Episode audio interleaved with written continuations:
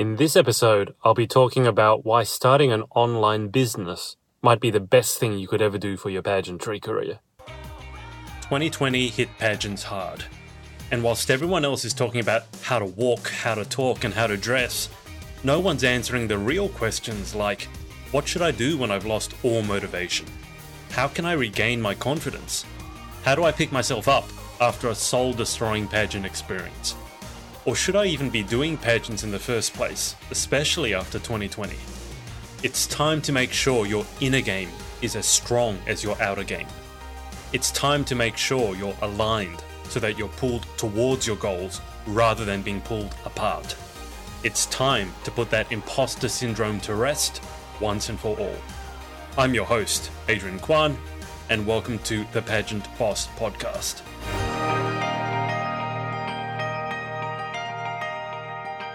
Hey guys, what's up? Welcome to another episode of the Pageant Boss Podcast. I think this is actually episode 10. So we made it to double digits.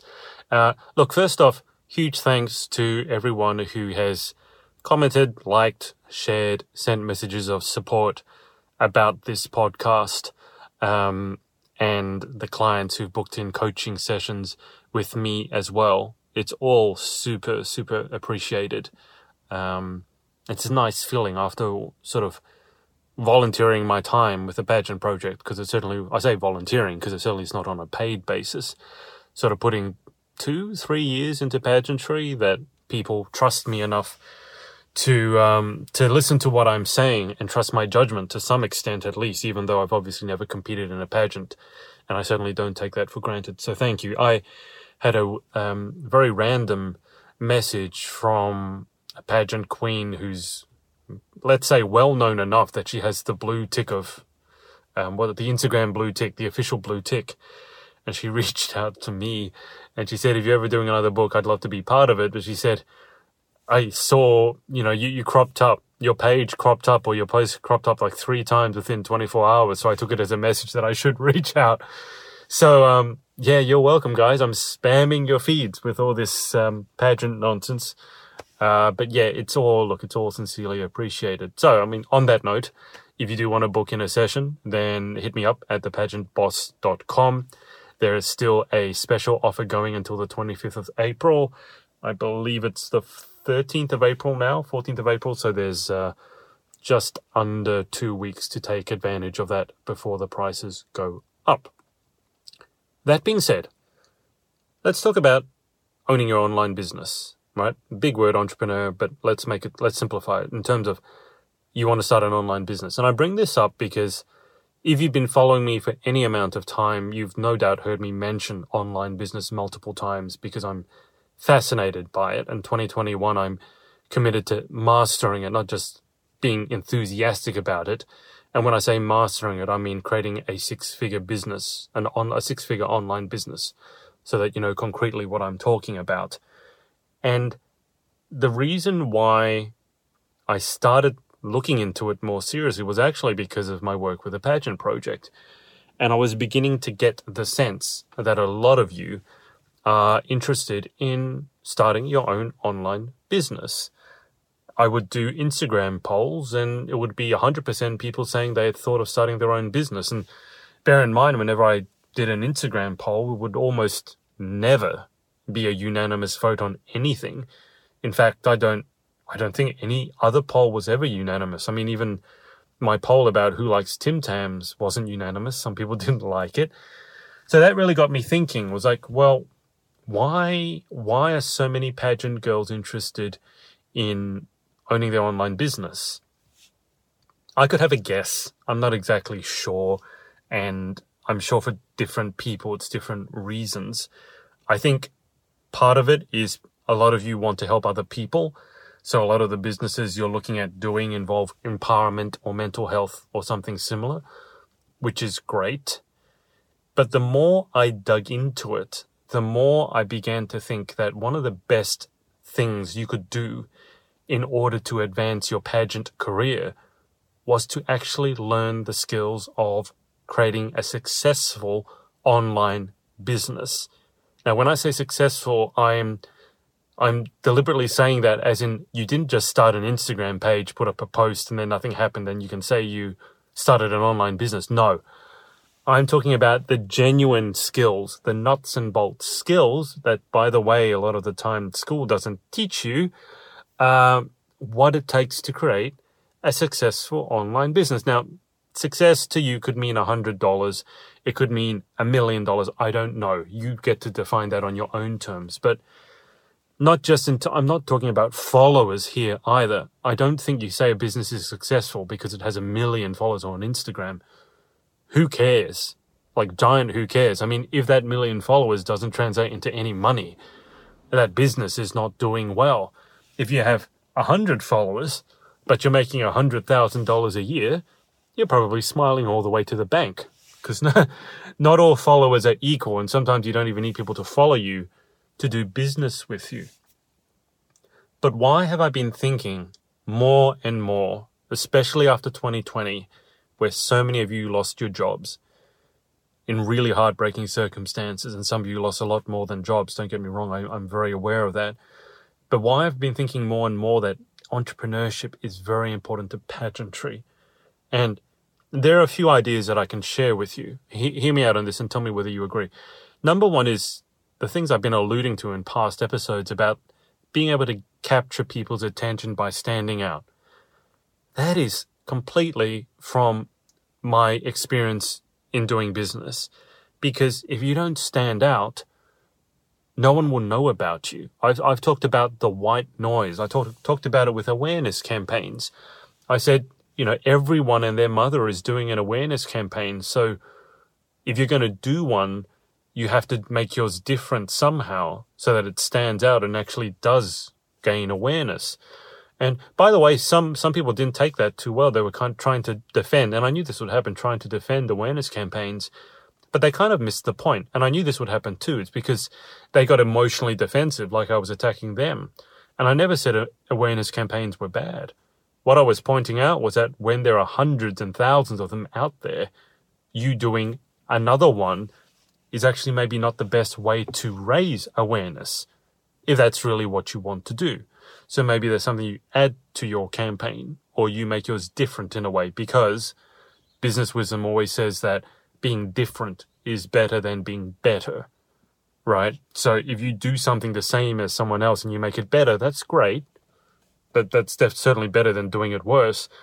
But if you can make yours different somehow, then that's actually preferable and you stand out a lot more. And sometimes you don't actually have to make it different. You don't actually have to make the product different. It's the way you word what it is, the way you sell it, the way you market your campaign. It's more in that way. So rather than saying it's an awareness campaign, you word it in a different way. And then people feel that it's different, even though essentially it might be the same. People feel they're getting into something new and exciting, and it's much easier to bring them on board than when you're just part of the white noise. So that's definitely part of it. Learning to market and sell yourself. Very important for interviews for nine to five jobs as well. Learning to get attention. Another very useful skill. Another thing that you will get very good at is talking, speaking, dealing with rejection. All of these things that seem to scare a lot of you scare me. It scares most people who have common sense, I think, that rejection, that conflict. And sometimes in pageantry, we feel that there shouldn't be conflict, right? People shouldn't be having a go at you, etc., etc., because that's not what pageant girls do. Well, that is one way of looking at it. But let me just, let me put it to you this way. If you went into the business world and anytime someone any anytime someone criticizes you, you shut down, or anytime someone criticizes you, you said that's not what that they shouldn't be allowed to do that because we're all on the earth to, you know, we should all be supporting each other. You're not going to do very well business. So, business, if there's one thing it'll teach you, it's to have really, really thick skin and to deal with rejection and to even take the harshest of criticisms and look at them and go, is there actually an element of truth to it? Is there a grain of truth to it? Something that I could actually learn from and improve. That you won't, you can't believe how useful that is in pageantry. Just that resilience factor. When you've had to sell your business, when you've had to compete, that competition with other businesses to, to gain someone's, you know, get them to take out their credit card and give you the money versus one of your competitors, then when it comes to things that freak out a lot of other pageant girls, like interview or being rejected or not being good enough, you will have a different level of just doesn't bother me because I've dealt with something much worse before.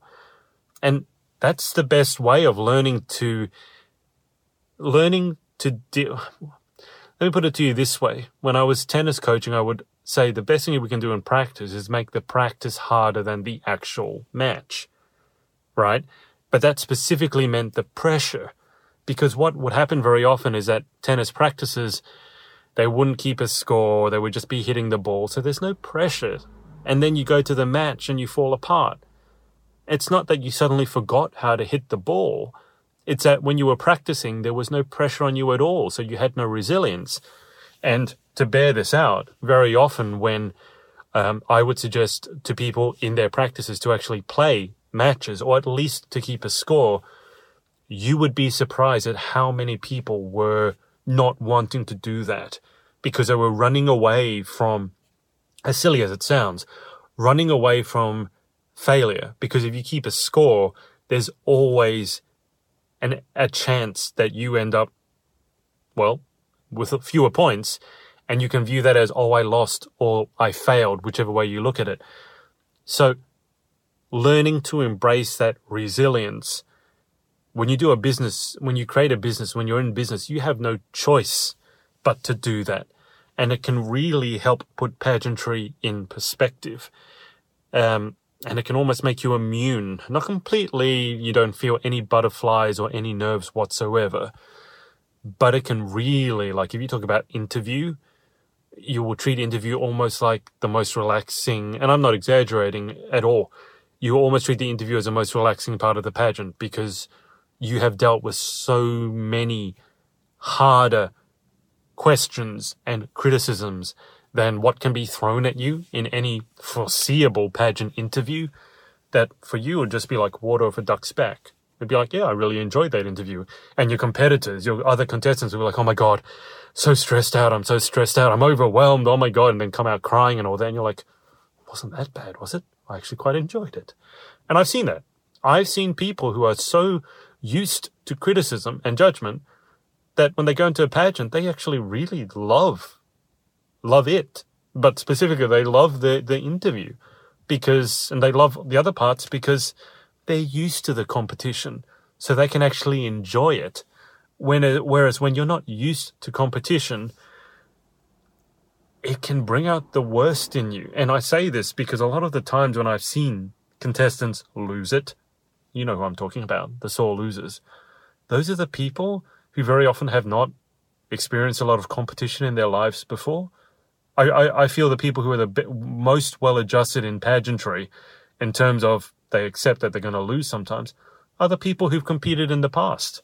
Very often it's dance competitions, by the way, because obviously there's a lot of overlap between um, the dancing spheres and the pageantry spheres. Both have a lot of females both have that competitive element and both also have to at some ex- to some extent anyway enjoy being on stage. Because if you don't like being on stage as a dancer well what are you going to do? Um, but the people who've lost hundreds of times maybe in dance competitions when they lose at a pageant it's like i mean it's disappointing. Don't get me wrong they're not happy to lose. But it might bother them for a few minutes for an hour for a night and the next day it's like straight back up. All right are we doing this again? Okay. If we're not, cool. If we are, how are we going to improve? What did I learn from that experience? So the competition, learning to deal with pressure, huge, huge, huge, huge. And in today's society where more and more competition is being taken out because people mistakenly think that competition is a bad thing. Um, and it's not. Obviously, being too competitive, anything taken too far is going to be, have some negative consequences. But learning to compete, absolutely a positive thing. And as I said, the first thing, learning to get attention, learning to market yourself, learning to sell yourself, put yourself out there is huge, huge, huge. The last, and I think one of the most impactful things, honestly, is to secure your finances. Um, I have some opinions on this. If, hypothetically speaking, pageants are supposed to put forward role models, then I think that apply when you say role model, I know you could be a role model in one aspect of life, but maybe not the other. But I would rather, I would feel more comfortable putting you up as a role model if I thought you were a role model in every sort of aspect of your life. Hmm, maybe not every one, not, not every is, maybe that's inaccurate, but more than just one. So for example, I, I wouldn't feel as comfortable putting you up as a role model if you were just in great shape versus if you were in great shape if you were, I think, a really helpful person looking to help other people, if you spoke well, um, and, and if you had either a great career or you had created a really successful business for yourself. Because so many people want to learn how to start an online business. And even if you're an influencer, the people, the influencers who actually are the most successful ones they also need to know how to create a successful business. You might fumble and fuddle your way through it, but if you're successful, you end up with a successful business model. And I just feel distinctly uncomfortable in this day and age putting up someone as a role model who, and you can disagree with me on this, but not only do they, let's say, they don't feel comfortable putting up putting out their career or their business as something to aspire to because maybe they're actually a little ashamed about it. But if you don't have, if you haven't taken care of your finances, it impacts you in so many ways in your pageant preparation. And sometimes maybe the way you value yourself or the identity you have for yourself, that I don't see how it couldn't impact your pageantry career. Now, I am not saying you should go out and make a million dollar business so you can spend a million dollars on your next pageant. That's not what I'm saying at all. What I'm saying is the self esteem and the pride you will have in yourself from either having a career that you're really enjoy, you really enjoy enjoying and you're really proud of and you've worked really hard for or the business that you've created, that you've worked blood, sweat, and tears for, you know, sleepless nights for, that self esteem, I think, is so important and it comes through so clearly when you're on stage because you don't need the pageantry at all. You don't need the pageant for validation at all. Because you're going to walk off that stage, even if you come stone cold last, and you're going to go back to a career or a business that you've created, that you're proud of, and that you're probably really, really good at. So you don't need the pageant for validation. Now, I am talking in general stereotypes. Obviously, there are other ways, there are other aspects of your life where you could get validation from, and they're just as important, if not more so. I mean, your sense of worth comes internally from yourself. It's separate to your finances, definitely. But the finances help they say there's only three spheres of life that all of us have in common that we need to concentrate on health, wealth, and relationships. And I hold all three. I didn't used to, by the way, but I hold all three as equal. Meaning, if you're really going to be that genuine, well-rounded role model, yes, you want to take, you want to be in good shape mentally and emotionally. That's all covered in health you want to have great relationships. I'm not saying you have to be in one, but I'm saying you have to have at least some healthy relationships with friends in your life. And I think you need to have a healthy view on relationships. You're not someone who's going around bitter about all men are this or all women are that, right? Or you're toxic to other people. You use them as objects to be used and discarded, right? So you want to have your health unlocked. You want to have your relationships unlocked. and yes, the wealth, which is generally, you know, career or the business or both that you've started. And if you can have all three unlock, I'm not saying by any means all three are perfect, right? but you, in each one of those spheres, you would rate yourself at, let's say, a seven or eight out of 10, like a solid seven or eight at least. And that it's, and I'm talking more about the direction you're moving. So maybe you're not a seven or eight yet, but you're making progress every single day. Then you're going to have an esteem that's unstoppable and you're not going to need the pageant for validation, which ironically means you're much more likely to win it. It's like the, I mean, you've seen it in relationships, unfortunately. When you're the needy person, what happens, right? If one person is really, really into the relationship and really, really needy, and the other person isn't so much, what happens when the needy person comes towards this other person? I mean, you've seen it, right? Generally, it's like, oh, can you just get away from me? Can you just get off of me? But then what happens if that person suddenly doesn't need them anymore? And it's this, it's not actually what happens, but this idea that's popularized as playing hard to get. If you, if the person suddenly doesn't need your attention anymore, you're like, oh, why don't they need me anymore? And then you go to them, right?